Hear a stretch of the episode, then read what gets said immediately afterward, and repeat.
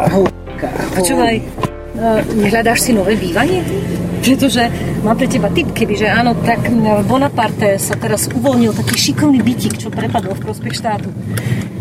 No, o skromný bytik do 400 metrov štvorcových. Plus terasa.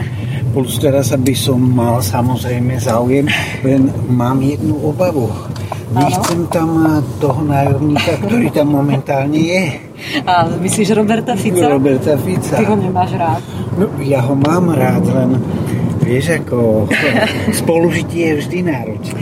Ale prosím ťa, pozri sa na to z tej lepšej stránky. Pozri sa na to, aké by ste mali krásne možnosti. Veď, ja neviem, mohol by si s ním e, každý večer romanticky sedieť na terase. Malé demonstrantov. No, vidíš, vidíš, sa teším, že si z toho vieš zobrať to dobré. A keby tam už boli tie demonstrácie, mal by si exkluzívne zábery a mohol by si robiť živé vstupy, mal by si tam rovno exkluzívneho respondenta Presne. a dokonca by si to mohol napokon aj zužitkovať a napísať ďalšiu knihu. Mohla by sa volať Žil som s Ficom. No, žil som s Ficom, pil som s Ficom, šil som s Ficom.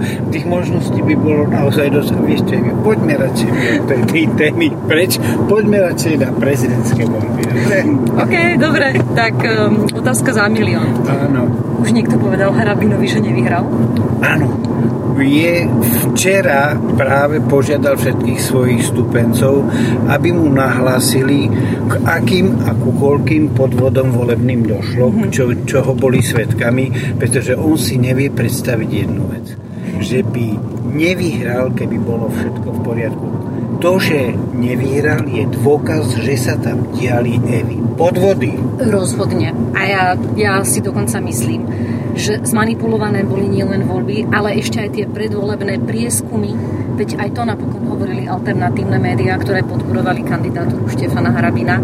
A dôkazom o tom je skutočnosť, že tie zmanipulované predvolebné prieskumy sa presne trafili do tých zmanipulovaných výsledkov. To, a ja to považujem za dôkaz, že bolo všetko zmanipulované od začiatku do konca, lebo inakšie by to nemohlo súhlasiť.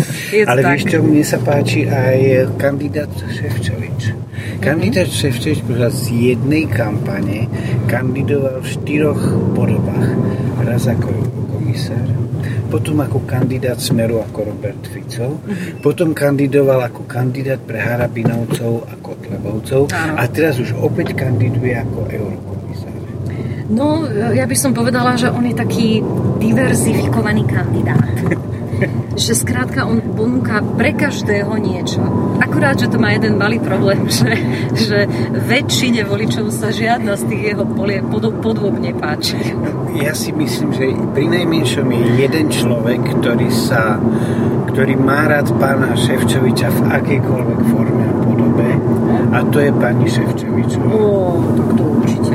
Uh, rozhodne áno, akurát uh, sa tak uh, trošku obávam toho, že ona by sa už celkovo mala stiahnuť radšej z tej kampane, pretože ona sa stihla jedinou tlačovkou presláviť. Viac ako jej manžel, ktorý tú tlačovú tú, tú kampaň robí už dva mesiace. A zadarmo vlastne.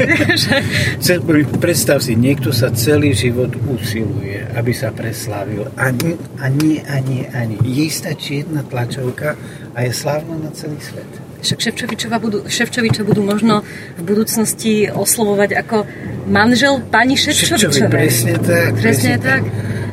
Ja si tiež predstavujem, že keby nič nezostalo po tejto kampani, tak postinské zariadenia by mali ponúkať taký najväčší rezeň v meste pod označením Ševčovičov rezeň a kozmetické firmy by mali ponúkať služby v podobe tváre pani Heleny. Ale no tak však teda akože brzdí, ale nie, no tak každopádne, áno, keď si predstavím tú, tú, tú tlačovku a tie, tie jej neovládateľné prejavy a to guľanie tými očami, veď ona skoro odišla odtiaľ, tak uh, si fakt myslím, že radšej by už teda naozaj mala odísť do konca kampane a uh, klepať doma tie rezne, pretože Maroš Ševčovič už má aj tak dosť dôvodov byť poriadne vyklepaný. No a aby sme videli, ako to celé dopadne, ešte máme týždeň kampane a potom ešte dva dní. Tešíme sa na to. Nesmierne.